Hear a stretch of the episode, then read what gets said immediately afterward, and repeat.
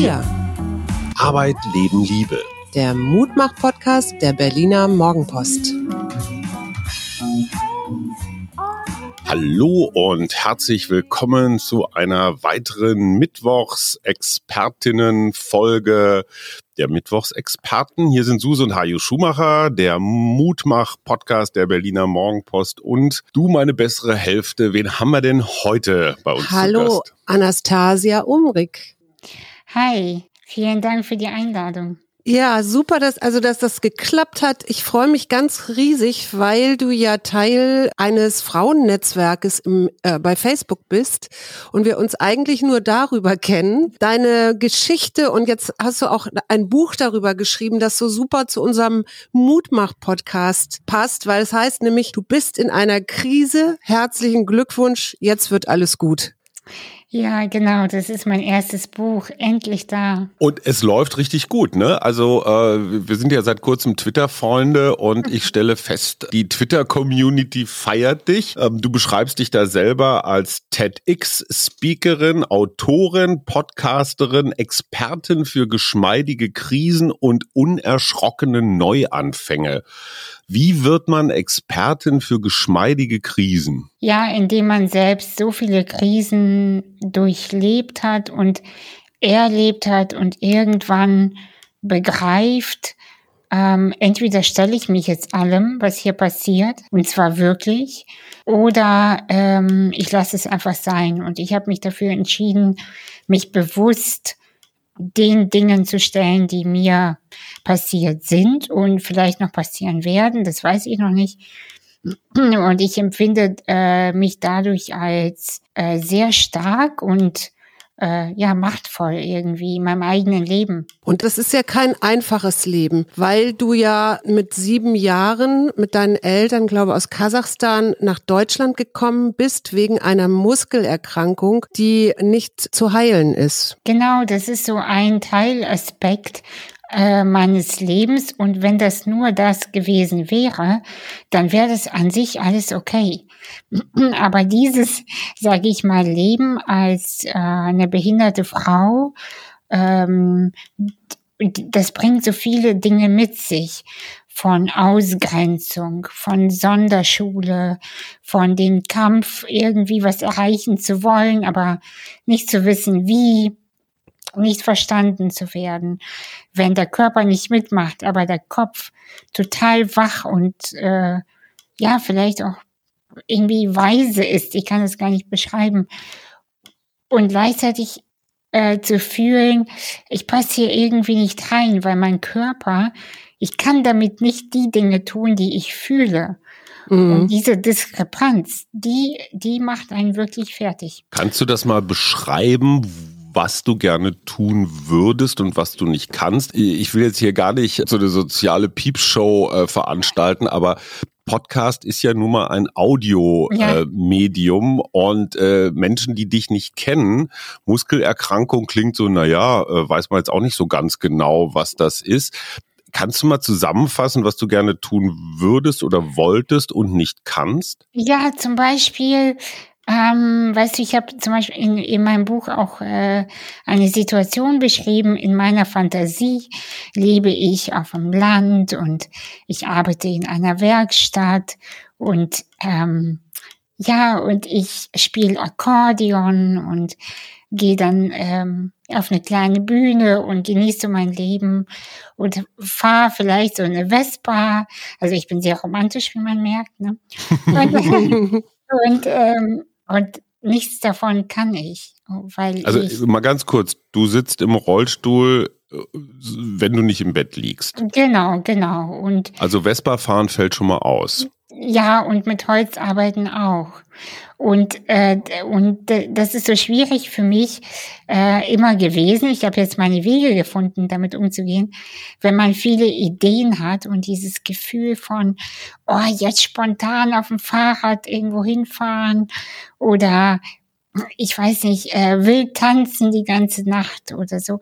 Und wenn das nicht möglich ist, aber du diese Energie im Körper trotzdem hast und dein, dein Geist total weit ist und verrückt ist, äh, das, das ist eigentlich eine heftige Krise für mich gewesen. Und wenn ich mich da reinsteigern würde, könnte es jederzeit wieder eine werden. Das beschreibst du ja auch, dass es durchaus diese Phasen auch gab, wo du über Selbstmord zumindest nachgedacht hast, weil dein Körper letztendlich immer weniger mitgemacht hat. Und du hast so eine Szene, beschreibst du da, wo du einen, eines Morgens feststellst, dass dein kleiner Finger sich nicht mehr bewegen lässt. Ne? Also dass die Muskeln da weg sind. Genau, was, was so gesehen gar nichts Unübliches ist, dass mit der Zeit irgendwie was schwächer wird oder was wegfällt.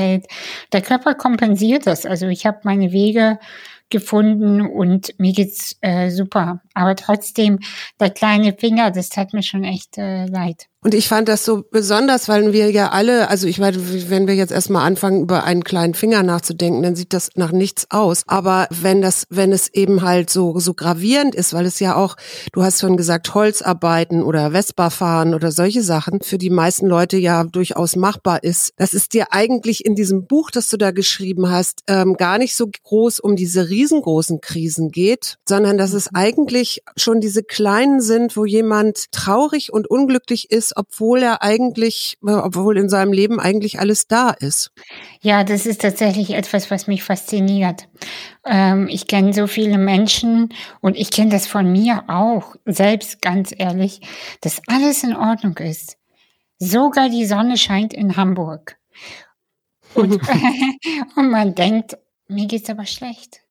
Mir mhm. geht's schlecht und, äh, und ich kenne viele, viele, viele gesunde, äh, gebildete, großartige Menschen, die gucken mich an und sagen, es ist mir peinlich zu sagen, mir geht schlecht. Und das hat mich fasziniert und ich bin so ein bisschen auf die Reise gegangen. Woher kommt das genau? Und wenn jetzt ein, ich sag mal, halbwegs gesunder Mensch sagt, mir geht es schlecht, dann müsstest du doch eigentlich einmal trocken auflachen und sagen, also wenn hier jemand Expertin für schlecht gehen ist, dann bin ich das. Woran liegt das? Also liegt das an einer, einer Überempfindlichkeit? Äh, pathologisieren wir uns permanent? Denken wir zu viel in Krisen oder Problemen? Also wie erklärst du dir das, dass eigentlich vollständig funktionstüchtige Menschen so häufig Probleme oder Krisen haben? Sind die eingeredet? Also, äh, was du erstmal zu der einen Sache, was du sagtest, dass ich auflache, ich lache nicht, nicht mehr darüber. Früher ja, ähm, ich würde niemals mehr lachen, wenn mir jemand erzählt und anvertraut, dass es dem äh, Menschen nicht gut geht, weil hinter jedem Gefühl steckt wirklich ein Grund. Trotzdem habe ich immer mehr auch den Eindruck, dass äh, diese gedrückte Stimmung, diese dieses Gefühl von, äh, ja, mir geht's nicht gut, ich hab, ich bin in einer Krise, ich weiß nicht, was ich will und so weiter. Und die ganzen Projektionen dann auf den eigenen Körper und äh, hm. oder die Beziehung.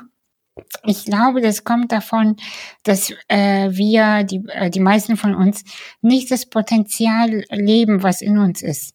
Und weißt du, stell dir mal vor, man hat einen Behälter und der ist voll, aber man nutzt es nicht sondern kippt die ganze Zeit immer was oben drauf und, und wartet, bis der Behälter voll ist. Aber der ist schon längst voll. Aber man nutzt es nicht. Und durch dieses nicht genutzte Potenzial und nicht genutzte Kraft, die in uns ist, entsteht so eine Lethargie und eine Müdigkeit. Und ähm, das ist das, was ich so beobachte. Und was ich wirklich schade finde, was ich versuche mit ganz viel Sanftheit natürlich, aber trotzdem zu sagen, ey Leute, ihr müsst einfach mal beginnen, euch zu bewegen. Aber ich meine innerlich vor allem. Mhm. Ähm, das, ja. Ich finde das ganz, ganz schön, was du da gerade sagst, weil das ist so ein bisschen, wie ich manchmal auch auf Depressionen gucke, also auf Menschen jetzt nicht mit ganz starken Depressionen, ja. aber ich würde sagen, nennen wir das mal depressiven Verstimmungen, äh, dass ich den Eindruck habe, äh, da ist eigentlich ganz viel Energie und diese Energie oder Kraft oder wie immer, ähm, die kann nicht, wird, nicht richtig, wirklich gut genutzt. Und statt sie jetzt so mal auszuleben, weil der Lebensimpuls so ist, wie er ist, äh, wird es unterdrückt. Und in dem Moment, wo wir uns unterdrücken und das tun wir ja auch mit äh, negativen Gedanken über uns selber. Ne? Ich kann das nicht, ich traue mir das nicht zu und womöglich ich bin nicht gut genug und so. Also diese ganzen schönen Glaubenssätze, die sich da im Laufe eines Lebens ja auch gerne mal raufsetzen und jetzt nicht nur von den Eltern stammen, sondern die wir uns auch selber ganz gut über uns erzählen. Da machen wir immer noch mehr einen Deckel drauf und noch mehr De oder deckeln uns ja. und letztendlich am Ende äh, bleibt da so eine Traurigkeit und so eine Erschöpfung auch mhm. übrig. Ja, genau, weil das ist so die Traurigkeit, so mein, also so äh, meine Beobachtung auch, ist im Grunde genommen eine verzweifelte Seele, dass sie eigentlich umsonst inkarniert ist. Es ist vielleicht jetzt so ein bisschen zu spirituell, aber mh, mm, ich, ich glaube einfach dieses, auch diese, dieses, ich bin, ich bin nicht dünn genug oder ich bin nicht schön genug oder wenn ich erst den perfekten Partner habe, dann werde ich. Aber das wird sich dann nicht verändern, weil ähm, die, das ist ja schon alles in einem. Aber wenn du nicht lernst, es zu zeigen, dann wird es auch nicht in einem dünnen Körper passieren. Das wird dann, mhm. das wird dann auch nicht mit dem perfekten Mann passieren. Es muss man eigentlich vorher beginnen, damit die Dinge dann sich verändern können. Mhm. Und ja.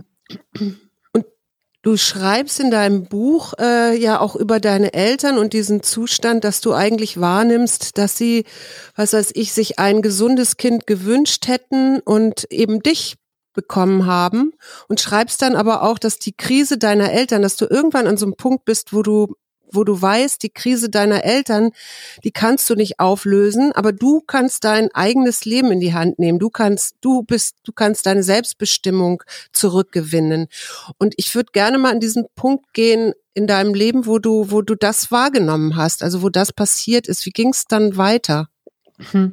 Ja, das ist eine lange Geschichte und äh, die Elterngeschichten sind generell immer sehr intensiv. Darüber müsste man eigentlich ein eigenes Buch mal schreiben. Oh ja. und ich meine, wer kennt das nicht? Aber ich habe mich so sehr an meinen Eltern wirklich abgearbeitet, viele, viele Jahre. Ich habe meinem Vater vorgeworfen, dass er mich nie akzeptiert hat. Meine Mutter habe ich auch Dinge an den Kopf geworfen.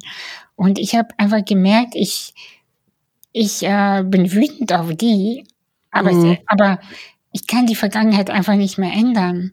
Es ist im Jetzt kann ich nichts verändern, was damals vor 20 Jahren oder so war.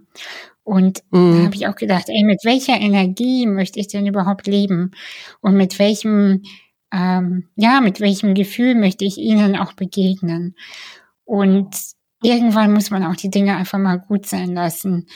Und ähm, ja, natürlich, wenn mich jemand fragt, gab es Themen bei euch? Ja, gab es.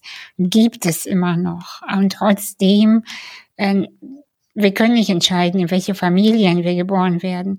Aber wir sind auch nicht so machtlose Kinder ähm, als erwachsene Menschen dann. Und mhm. das ist auch etwas, was ich äh, bei mir selbst auch kenne, ganz ehrlich, aber auch bei anderen beobachte, wie erwachsene Menschen auf einmal wieder zu kleinen Kindern werden, sobald mhm. die Eltern äh, dabei am Tisch sitzen. Ja, stimmt. und dann gleich der, der geheizte Ton und so. Ne? Und ähm, also ich glaube, irgendwann ist auch mal gut und wir sind erwachsen und wir dürfen jetzt uns auch so verhalten. Das klingt jetzt sehr erwachsen, was du sagst, aber ich kann aus eigener Erfahrung sagen, dass, dass äh, selbst mit jenseits der 50 muss ich nur ein Foto von meinem Elternhaus sehen und habe das Gefühl, ich äh, äh, werde vier ja. Jahrzehnte jünger. Ja, also es ist wahnsinnig emotional aufgeladen. Mhm. Kannst du dich noch an den Moment erinnern, wo es bei dir Klick gemacht hat, wo du gesagt gesagt hast, jetzt ist auch mal Schluss mit diesem Eltern-Blaming und Shaming. Jetzt übernehme ich Verantwortung für mich selbst. Gab es da einen Schlüsselmoment oder war das eher ein, ein langer Prozess? Es war ein langer Prozess. Es gab nicht so einen Moment, aber ich, ich kann mir auch vorstellen, obwohl also ich erinnere mich nicht mehr an das Thema, aber dass es mal wieder einen Streit mit meinem Vater gab. Also wir hatten eine Zeit lang oft Streit und dass er nach Hause gegangen ist und ich war wieder den ganzen Abend aufgelöst und so. Und dann habe ich gedacht, nee, das, das kann irgendwie nicht sein.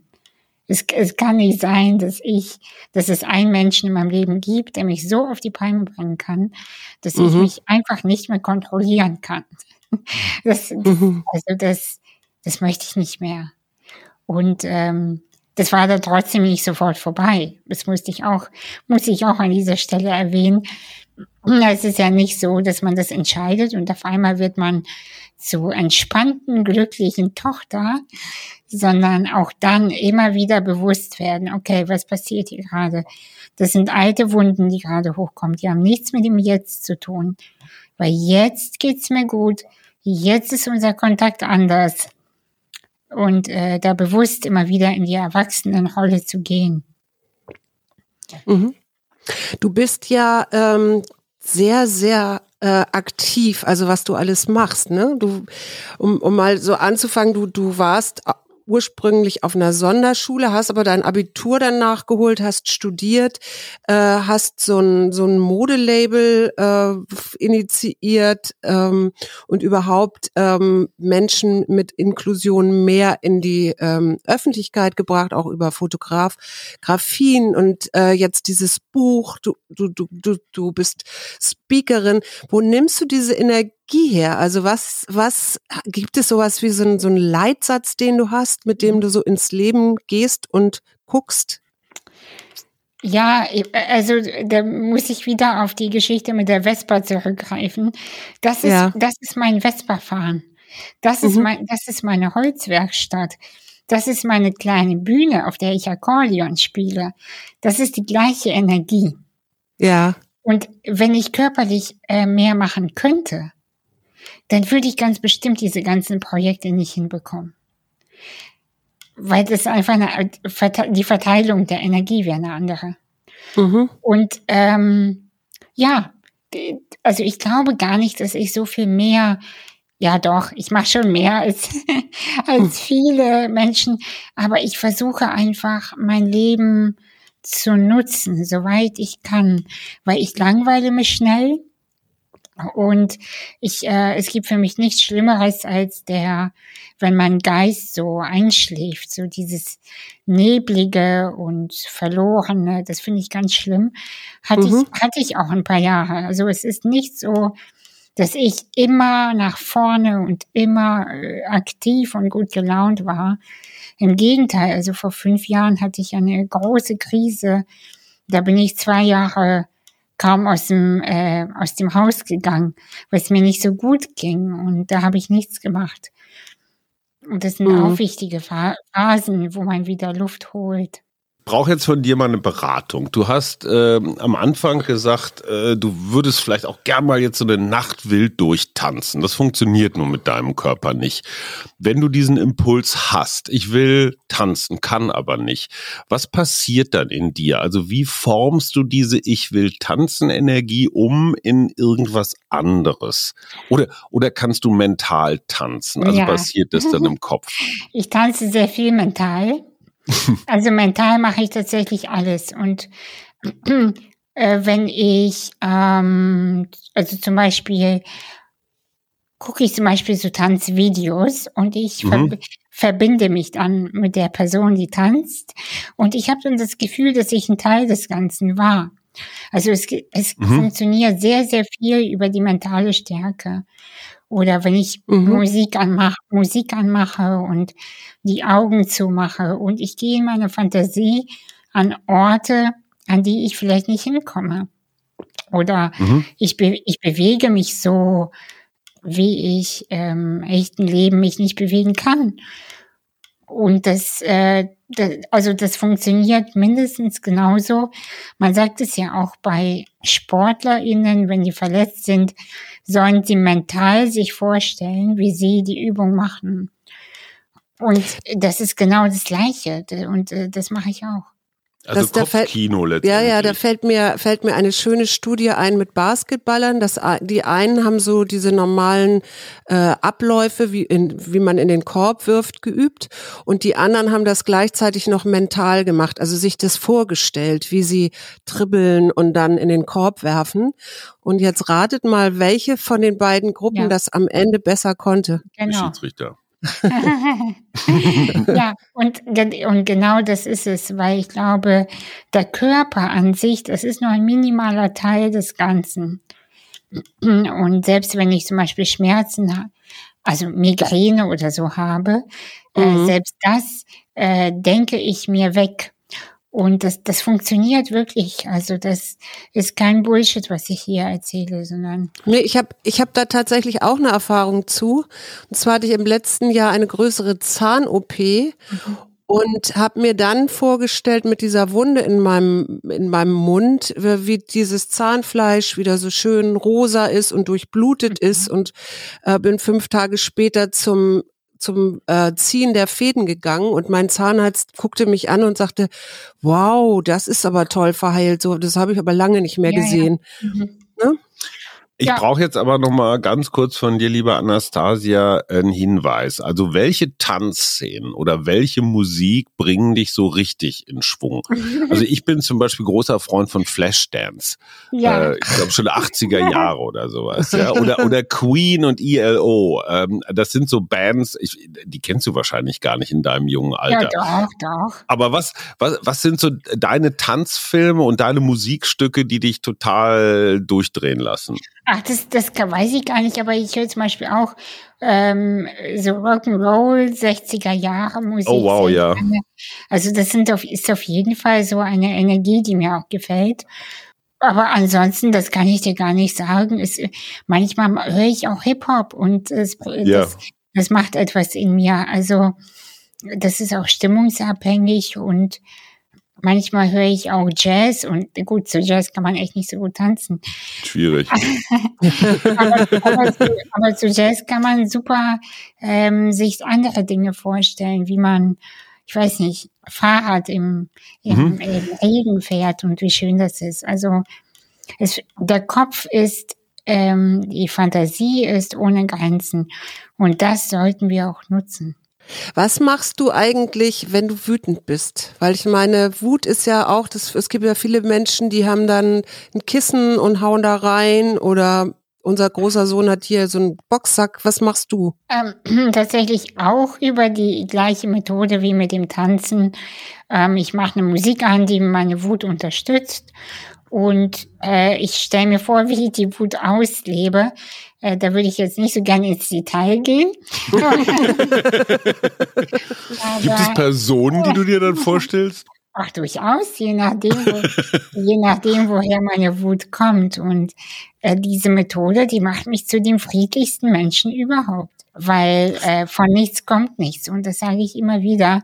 Wenn man die Wut nicht zulässt, dann kann der Frieden nicht kommen. Meditierst du eigentlich auch? Oh ja, natürlich. Jeden Abend. Wenn Und ich, wie lange so? wenn ich schlafe, zehn Minuten, wenn ich nicht Mhm. einschlafe, ähm, ja, so 10, 15 Minuten, dann schlafe ich eigentlich ein. Wow. Jetzt ist es ja nicht so, dass dein Leben immer so war. Das haben wir ja auch schon gesagt. Ähm, Und ich weiß, du hattest sogar eine Nahtoderfahrung.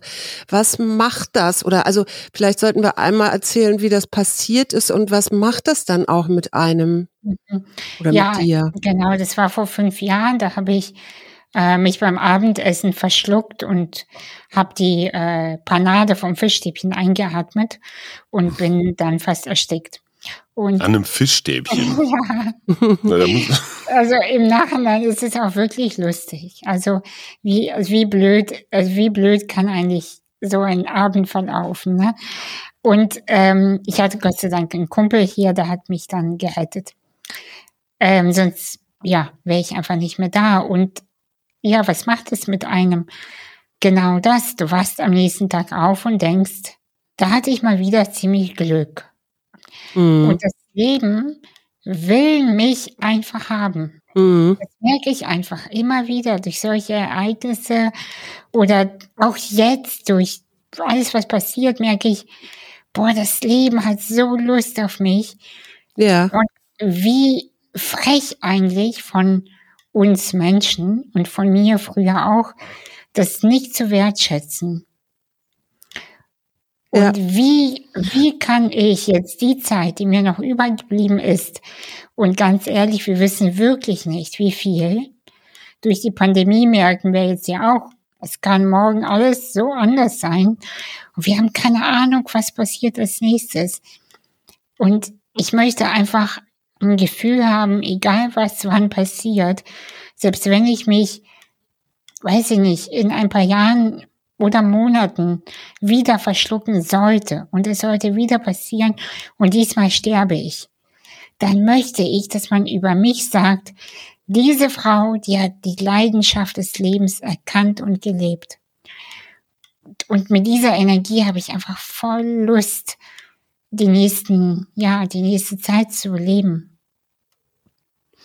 Ähm, so intensiv wie du im Leben bist. Auf der anderen Seite äh, hast du ja in deinen 34 Jahren auch gelernt, ja, ich sag mal, offen zu sein, ehrlich zu sein, den Realitäten ins Auge zu gucken. Machst du dir manchmal Gedanken so über Lebenserwartung oder, boah, ich meine, diese Fischstäbchen-Geschichte, ja, lustig, aber in dem Moment natürlich äh, absolut dramatisch.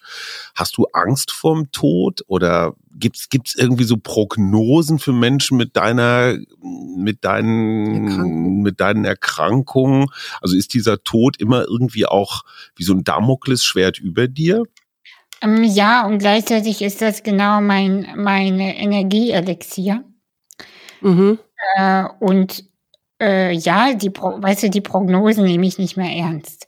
Das sage ich dir ganz ehrlich, weil wenn ich alles ernst nehmen würde, was mir die Ärzte sagen, dann, äh, dann könnte ich mich jetzt hinlegen und Decke über den Kopf und wieso sollte ich aufstehen? Dann wärst du schon längst weg. Eben, ja. eben. Dann würde ich auch gar nicht mehr so leben. Und deshalb, ja, ich werde bestimmt nicht 80 werden, aber ich glaube, ich werde älter werden, als die Prognosen es sagen. Und, und ich habe keine, ich habe keine Angst vor dem Tod. Ich habe eher Angst, äh, dass es zu früh kommt und ich nicht noch ein paar Dinge schaffe, die ich auf dem Zettel habe. Darüber reden wir gleich noch, was du auf dem Zettel hast. Hast du eigentlich Verständnis für Impfgegner, die also eine erwiesenermaßen äh, schützende Impfung einfach so ablehnen? Hältst du das für leichtsinnig oder leichtfertig oder sagst du, soll jeder selber entscheiden? Ich finde tatsächlich, jeder soll selber entscheiden, weil das empfinden vielleicht manche Menschen als ein Eingriff in, in den Körper oder jeder hat seine eigene Geschichte. Und würden wir jeden Menschen individuell fragen, warum hast du dich so entschieden? Dann würden wir auch individuelle Geschichten dahinter erfahren. Mhm. Aber wir sind ja gar nicht bereit zuzuhören, sondern wir sind eher bereit, immer zu werten. Und äh, das ist für mich ein Problem, was ich gesellschaftlich sehe. Und äh, wie jeder seine Entscheidung, weißt du, ich kann das auch nicht nachvollziehen, äh, wie Menschen mitten in der Stadt leben können. Also oh. das kann ich auch nicht nachvollziehen. Und trotzdem ist es okay, ja. Wo lebst du denn? Ich lebe in Hamburg auch, aber in einer ruhigen Gegend. Also hier ist nichts los. ich fand so schön, dass du diesen Satz hattest in deinem Buch auch die Kri eine Krise ist eine Erkältung der Seele. Und das würde ich, ich würde gerne noch mal auf diesen diesen Blick auf Krisen, den du hast, ähm, noch mal zurück, weil es gibt ja immer dieses, man sagt ja immer Krise, die Krise als Chance und so. Das war auch etwas, was im letzten Jahr hier viel lief und ich gestehe, ich hatte das auch in unserem Podcast immer mal wieder drin. Aber diese zu sagen, die Krise als Erkältung der Seele, äh, vielleicht kannst du dazu noch mal was sagen? Ja, ich glaube einfach, dass es ein Zeichen ist vom Leben, vom Körper, von was auch immer, äh, dass es so, wie es war, nicht mehr passt. Dass mhm. etwas korrigiert werden müsste und möchte. Und äh, Krise als Chance, ich, ähm, ja, das ist eine Chance, wenn man das dann nutzt, wenn man dann wirklich sich dem Wandel hingibt, dann, dann sagt man natürlich von, wow, diese Krise hat mir dies und das gebracht. Aber für manche Menschen, wenn die sich so sehr dagegen wehren, für die ist eine Krise einfach wirklich eine Katastrophe. Und wenn die, wenn, wenn unser Körper krank ist, wenn wir erkältet sind, dann legen wir uns hin und wir geben uns Ruhe und wir achten auf uns. Wenn aber ähm, wenn wir merken, wir sind schon am, am Anschlag mit dem Job zum Beispiel und wir können nicht mehr oder die Beziehung tut uns nicht mehr gut oder ähm, ich bin hier falsch, wie was auch immer was passiert in eigenem Leben, dann, dann werden wir so konditioniert von der Gesellschaft und auch den Eltern, geh weiter und dieses Durchprügeln durchs Leben nicht aufgeben, nur die Harten kommen in den Garten und solche Sachen. Mhm. Und, äh, und dadurch lernen wir, wir, oh, wenn ich jetzt Schwäche zeige, dann habe ich aber verloren. Und, und dann immer dieses schlechte Gewissen. Ah, ich habe doch gerade mein Studium beendet. Ich habe zehn Jahre studiert. Ich muss jetzt diesen Job machen. Ich muss jetzt hier das durchziehen. Oder wir haben doch erst geheiratet. Wir müssen jetzt. Und sich aber einmal zurückzuziehen und zu merken, ey, ich glaube, ich muss hier gar nichts und wir leben in einer privilegierten Welt. Das ist so. Und wir dürfen das aber nutzen.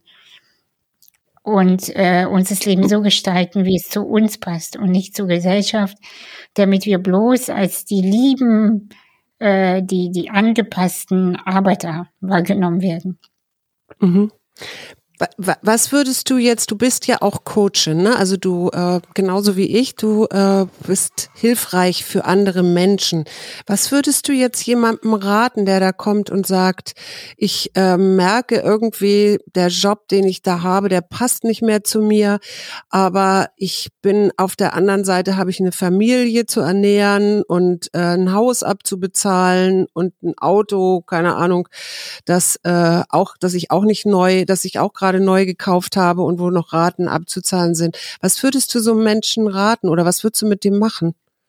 Ich würde erstmal dahinter gucken, was liegt genau hinter dieser Unzufriedenheit mit dem Job.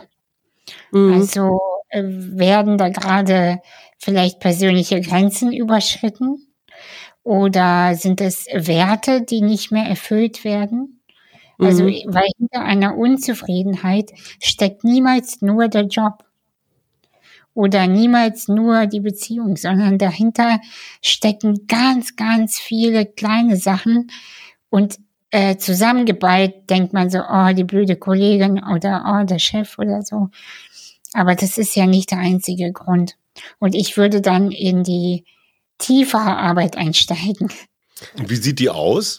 Ja, durch, durch Gespräche ähm, natürlich Aufräumarbeit, das ist ja meistens über, mhm. äh, über Fragen stellen, aber natürlich auch, was ich mit den Menschen einsetze, ist Atem, äh, der Atem, der uns äh, mehr in die Tiefe bringt und äh, die Wahrheit, die in uns ist, nach oben holt. Äh, ich halte sehr viel äh, von Breathwork, äh, was über die Atmung ähm, ja, Themen hervorholt und Dinge so klar sein lässt. Hat mir damals ja auch sehr geholfen. Was mir so, so jetzt so in den, in, in den Kopf kommt, ist so radikale Ehrlichkeit. Genau. Das, das braucht sehr viel Mut, um ehrlich zu sagen, äh, was wirklich, wirklich ist. Mhm. Was wirklich, wirklich, wirklich dahinter steckt. Mhm. Das, das, trauen sich ja manche gar nicht auszusprechen, ähm, zu sagen, ja, du hast recht, das liegt gar nicht an meinem Job, sondern ähm, daran, dass ich mich nicht traue zuzugeben, dass ich homosexuell bin. Mhm. Das habe ich auch einmal erlebt und dann, was, das ist ja ein ganz anderes Thema. Ja. Aber gedeckelt von, von dem Job, der einem nicht mehr Spaß macht. Und deswegen äh, bin ich so ein großer Fan von, ähm, bleib mal stehen, worum geht's wirklich? Mhm. Auch für mich selbst, das wende ich für mich auch an. Ja. Äh, darf ich da einmal in, äh, in deiner Seele gründeln? Also äh, kennst du auch diese Situation, dass du über irgendwas vielleicht klagst oder verstimmt bist, aber irgendwie was ganz anderes dahinter steckt? Kannst du mal ein Beispiel geben? Ich meine, klar, Homosexualität ist jetzt ein, ein, ein relativ großes Beispiel. Äh, fällt dir dazu noch was ein? Also für was, was jetzt wirklich, was du über dich gelernt hast? Ja, ein kleines Thema auf jeden Fall. Ähm, wenn ich, ich arbeite zum Beispiel äh, mit Assistentinnen, also äh, eben weil ich körperlich ja so eingeschränkt mhm. bin, arbeiten bei mir sechs verschiedene Assistentinnen und wenn das mal mit einer nicht so gut passt oder da gibt es irgendwie ein Thema, dann merke ich auf einmal, ich bin so müde und habe mhm. also hab so Bauchschmerzen und denke so, Mensch, meine ich, was ist denn das gerade? Weil ich verstehe gar nicht selber, woher das kommt. Ne? Und wenn ich dann in diese Aufräumarbeit gehe mit mir selbst, mache ich auch über das Schreiben äh, mit äh, Texten, die ich niemandem zeige. Und dann begreife ich, ah, das liegt an der, an der und der Situation, die passiert ist die beschäftigt mich als total interessant. Ich würde jetzt von, von dir als kleinster Einheit unseres, unserer Gesellschaft, unseres sozialen Miteinanders einmal auf die große Ebene kommen. Wolfgang Schäuble, früher Bundestagspräsident, lange Minister, Fraktionschef und so weiter, war lange Zeit der einzige Rollstuhlfahrende im Bundestag. Ich glaube, mit dieser Bundestagswahl ist eine weitere, eine Frau dazugekommen. Aber ich kann mich noch an meine Jugend erinnern, an meine Schulzeit, als es immer schon in den politischen Programmen stand, auch ja, Menschen mit Behinderung brauchen mehr Partizipationsmöglichkeiten. Wenn du dir von der Politik was wünschen könntest, ich meine, du bist ja nun das beste Beispiel für Sichtbarkeit und für Selbstbewusstsein, aber wo hakt es da nach deinem Dafürhalten noch am meisten? Also ich glaube, es hakt von beiden Seiten und es wird leider nicht so, nicht so gerne gehört. Also zum einen natürlich die Verantwortung von der Gesellschaft, dass wir wirklich sagen, okay, wir wollen, dass wirklich alle dabei sind und wir wollen alles bereit dafür machen. Also wir sind bereit, Dinge auch in Kauf zu nehmen. Und andererseits wünsche ich mir aber auch von Menschen mit Behinderung den Mut, ohne diesen, diese Wut oder dieses Beleidigte ganz offen und ehrlich, äh, aber soft zu sagen, hey, es gibt mich und ich wäre gern dabei. Also dieses Sichtbarwerden, mhm. ja, und nicht nur im Internet äh, rumzupöbeln, weil dadurch verändert sich die Welt einfach nicht. Und wenn beide aufeinander zugehen würden und offen auch mit den Fehlern des äh, ja voneinander lernen würden und damit umgehen würden und immer wieder im Gespräch blieben, dann würde die Welt sehr schön werden. Und aber wie ich schon gesagt habe, äh, weißt du, am Ende des Tages wollen wir ja gar nichts verändern am Ende des Tages soll ja alles so sein, wie es ist. Und wir wollen gar nicht wissen, was die anderen äh, stört, was die anders haben wollen. Eigentlich wollen wir zuhören, aber eigentlich die ganze Zeit nur werten. Und wenn dieses Werten aufhören würde, äh, dann könnten wir uns alle anders entfalten. Genau, dann wäre diese Offenheit da, den anderen auch zu hören und zu sehen und vielleicht auch mal einen Perspektivwechsel zu machen. Ne? Ich würde gerne genau. wissen von dir, was ist Glück für dich? Oh, Glück ist für mich, wenn ich alles fühlen darf und ähm, ohne dafür verurteilt zu werden. Mhm. Wenn ich wütend sein darf, wenn ich traurig sein darf, wenn ich als starke Frau, und das bin ich und das werde ich, so werde ich auch wahrgenommen, trotzdem sagen darf, manchmal weiß ich nicht, wie es weitergehen mhm. soll. Oder ich habe Angst. Ich habe Angst davor, dass mein Buch nicht gut ankommt. Ich habe Angst davor, verurteilt zu werden, nicht verstanden zu werden. Mhm. Das, ja, und das ist für mich Glück. Während ich das ausspreche, merke ich, wow, ich habe den Mut, das zu sagen. Ja. Wie schön. Und genau, das ist für mich eigentlich. Aber das mit dem Buch kenne ich ganz genauso. Ich habe auch schon ein paar geschrieben und bei jedem Mal mache ich mir in die Buchse und denke mir, ach du Scheiße, äh, wenn das jetzt keinen interessiert oder wenn das irgendwo verrissen wird oder so. Das ist ganz schön mächtig, ne? Das ist sehr, sehr mächtig. Das kann sich keiner vorstellen, der das noch nicht gemacht hat. Ja, auf jeden Fall. Und äh, weil man so viel Herz da reinpackt, so viel Liebe. Und äh, mir war es auch so wichtig, dass ich nicht nur als behinderte Frau wahrgenommen werde, sondern als jemand, der ja, der, der größer denkt, der weiter denkt. Mhm. Kann ich mal ganz praktisch fragen, wie du gearbeitet hast? Also schreibst du selber, diktierst du, bist du eher so ein, also ich bin zum Beispiel so ein, so ein Szenenmensch. Ich sammle so ganz viele Szenen und versuche dann hinterher da irgendwie eine Ordnung reinzubringen. Hattest du vorher schon so ein ganz straffes Gerüst? Also wie, wie bist du vorgegangen? Also ich habe äh, erstmal die ganze Zeit Ideen gespeichert und gespeichert und gespeichert. Und da habe ich gemerkt, als hätte ich so einen Verschluss in mir aufgemacht. Und da kamen ganz viele Ideen. Und dann habe ich angefangen, die zu sortieren. Ich habe ein Schreibprogramm, äh, Scrivener, damit schreibe ja, ich. damit und kannst ich, du umgehen? Äh, jein. Also,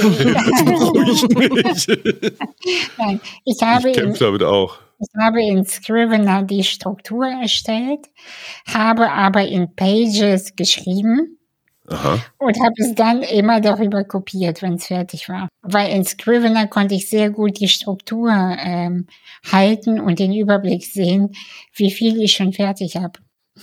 ja, ich habe ich hab seltsame Methoden und äh, Notizen überall und äh, also ganz verrückt. Das beruhigt mich sehr, weil Suse kann bestätigen, ist bei mir ganz ähnlich. Ich habe in Scrivener das jetzt einfach nur von, von Autor zu Autorin, ich glaube vier oder fünf angefangene und halb strukturierte Bücher, die aber nie, nie über genau dieses Stadium des äh, fortgeschrittenen Anfangs hinausgekommen sind. Mhm. Also, ja, also äh, ich empfehle dir auf jeden Fall beides zu nutzen, aber die Struktur in Scrivener zu erstellen, weil dann siehst du viel schneller, wie viele Kapitel habe ich da in dem Teil und hier. Ja.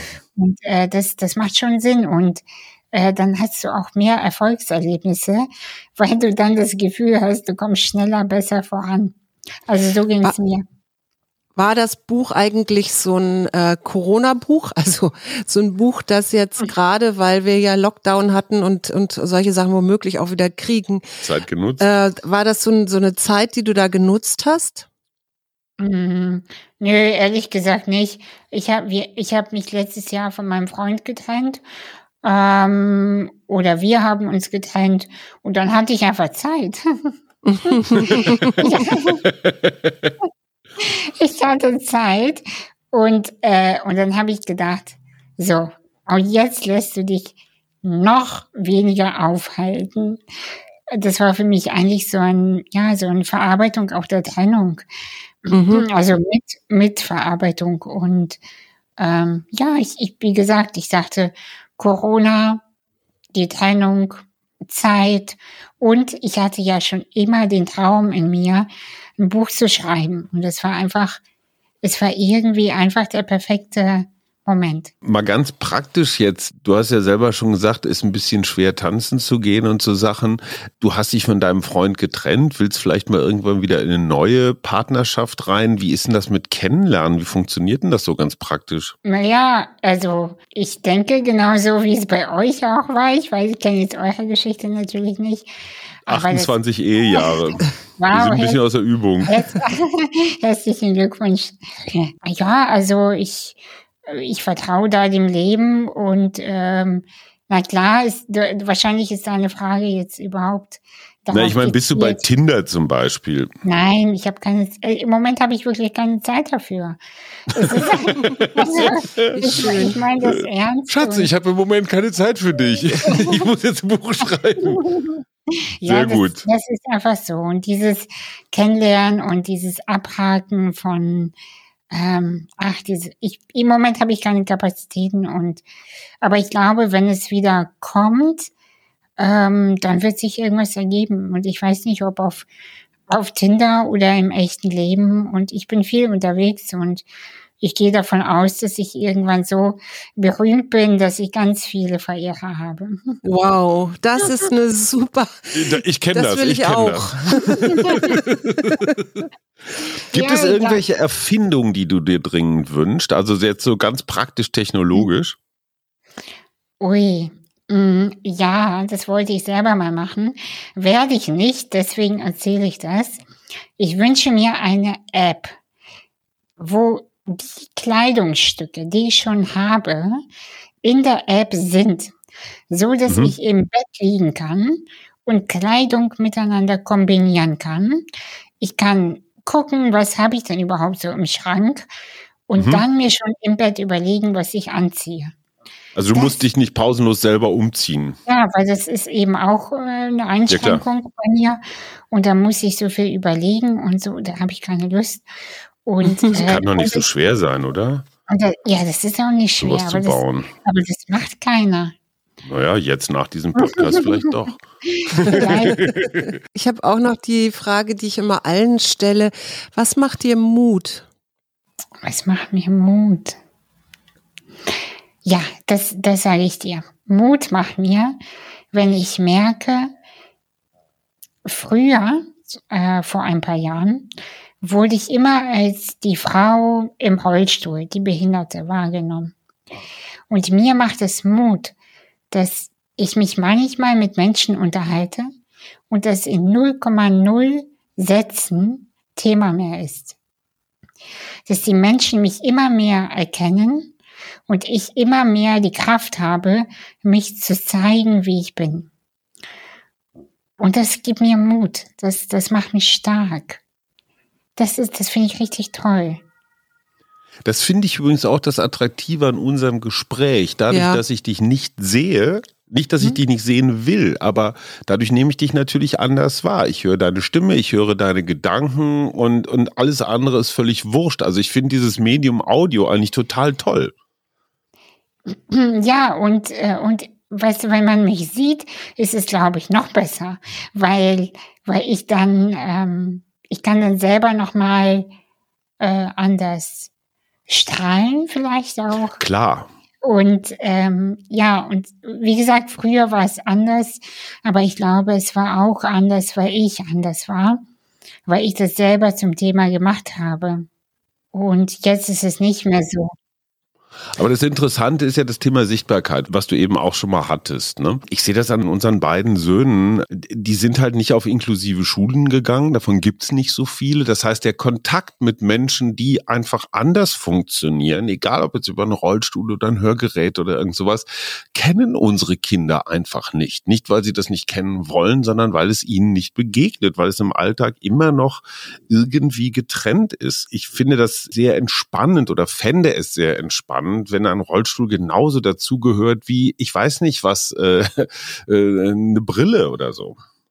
Ja, also ich glaube, es wäre für alle entspannt und, und schön. Und ich glaube, wir, wir, weißt du, der Beginn des Ganzen ist, wenn wir aufhören, Themen zu thematisieren, die kein Thema sind. Gut, ja. also, dann hören wir jetzt auf damit. Ne?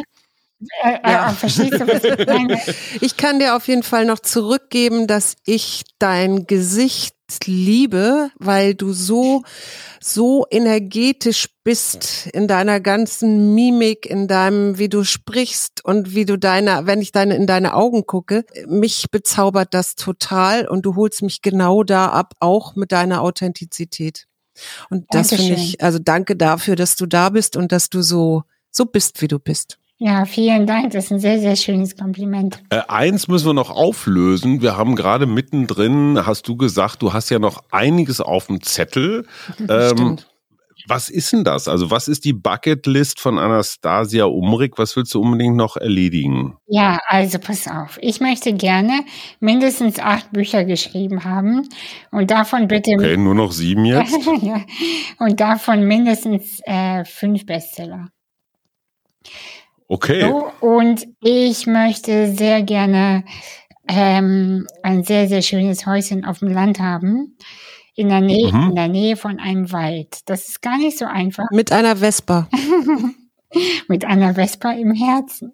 Ja, weißt du, und ich hätte so gerne im Garten eine eigene Hollywood-Schaukel. Yes. Das sind so, das hört sich so alles klein an, Nö. aber das muss man ja auch erstmal alles organisieren, du. Klar. Und das muss man alles schaffen als jemand, der äh, mit Assistenz lebt und in keiner Beziehung ist.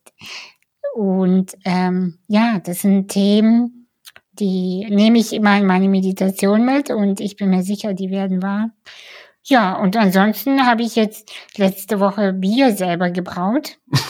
dann, dann habe ich ja das schon mal von meiner Bucketlist, weil das wollte ich auch immer. Ähm, Aber jetzt immer, mal ehrlich, hat das geschmeckt? Ja, das weiß ich noch nicht. Das kann ich dir in zwei Wochen, in zwei Wochen erzählen. Weil ich kenne einige Bierbrauexperimente, ähm, da haben sich die äh, äh, Experimentatorinnen auch an alle Regeln gehalten. Es schmeckte hinterher aber trotzdem. Also es wirkte vor allen Dingen auch wie ein perfektes Abführmittel. Ah. Ich glaube, das hat mit der Hefe zu Ja, tun. Das nur als Ich bin, Vorwarnung. ich bin gespannt. Sag mal noch eine ganz praktische Frage. Könntest du in dem Beiwagen eines Motorrads fahren jetzt ganz praktisch? Mit viel, viel Aufwand bestimmt. Aber ich glaube, der, der Aufwand ist für mich mh, zu groß. Ich glaube, ich wäre jemand eher, der in meinem entspannten VW-T, VW-Bus in den Wald fährt und dann ist es genauso gut, weißt du? Okay, So vom, vom Gefühl her. okay. Ja. Weil ich kenne nämlich jemanden, der hat ein relativ großes, also so eine BMW, glaube ich, Mhm. mit einem Beiwagen. Und äh, da ließe sich bestimmt was organisieren. Oh, das, da, äh, mein Opa hatte das auch mal. Ah. Und äh, als Kind bin ich so ein Ding gefahren. Mhm. ah, dann was- kennst du das was- ja. Also wenn da Bedarf besteht, meldest du dich. Ja, was ich viel lieber machen möchte in diesem Leben, ich würde echt gerne Kettenkarussell fahren. Ich bin noch nie Kettenkarussell gefahren. Ginge das denn so praktisch? Das weiß ich noch nicht, aber ich bin mir sicher. Okay.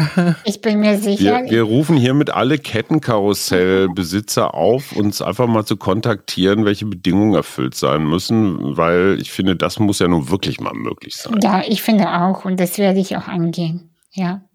Sehr gut. Ich würde gerne, weil wir das immer machen, wenn wir hier Autoren in unserem Podcast haben, dein Buch gerne verlosen.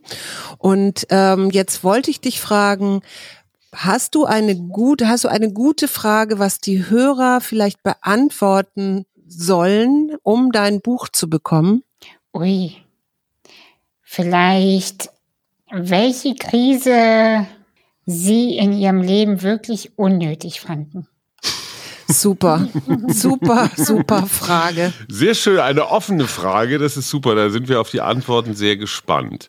Liebe Anastasia, ganz herzlichen Dank für deine Zeit und deine Offenheit. Großartiges Gespräch, habe wieder viel gelernt und vor allen Dingen äh, Demut und Dankbarkeit gelernt. Kann man nicht häufig genug wiederholen. Schön, dass es dich gibt und Ja. äh, wir Ich hören. Ich danke dir auch recht herzlich. Wir hören uns und ich bin gespannt auf dein nächstes Buch, Vielen, vielen, vielen Dank. den nächsten Bestseller.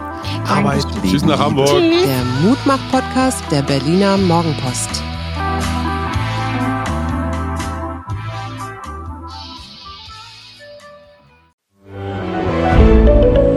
Ein Podcast von Funke.